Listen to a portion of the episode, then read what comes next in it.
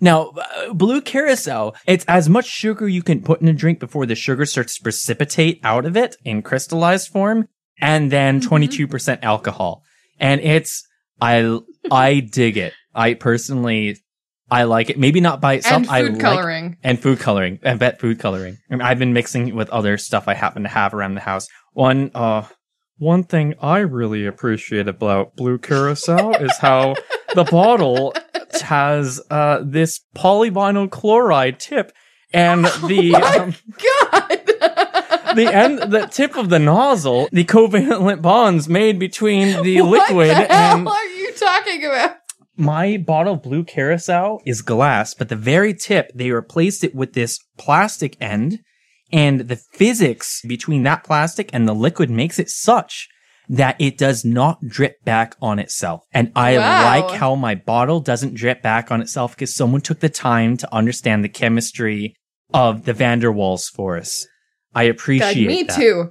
You know, every day, Van der Waals. Every day I say, goddamn Van der Waals and your stupid physics. Every, every day. In fact, I was explaining to my children earlier.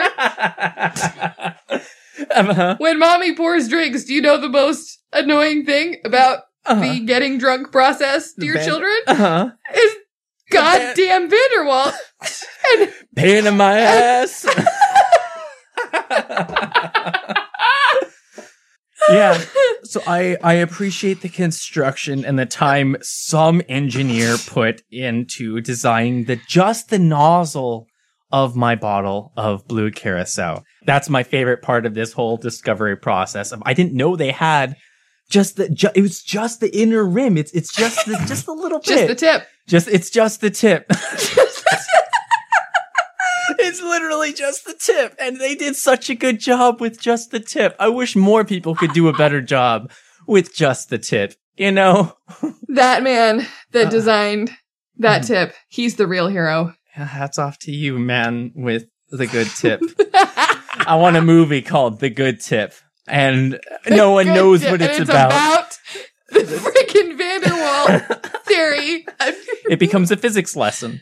And then that's it. Uh, yeah. So it's just some lunatic mm. in a padded room screaming about how he's so happy that his bottle doesn't drip back on itself. I have my drip-resistant bottle. Yeah, I'm so happy. Oh, that's my jam. It's my butter and jam on, on wheat bread and a panini. God, it's getting weird. Oh man.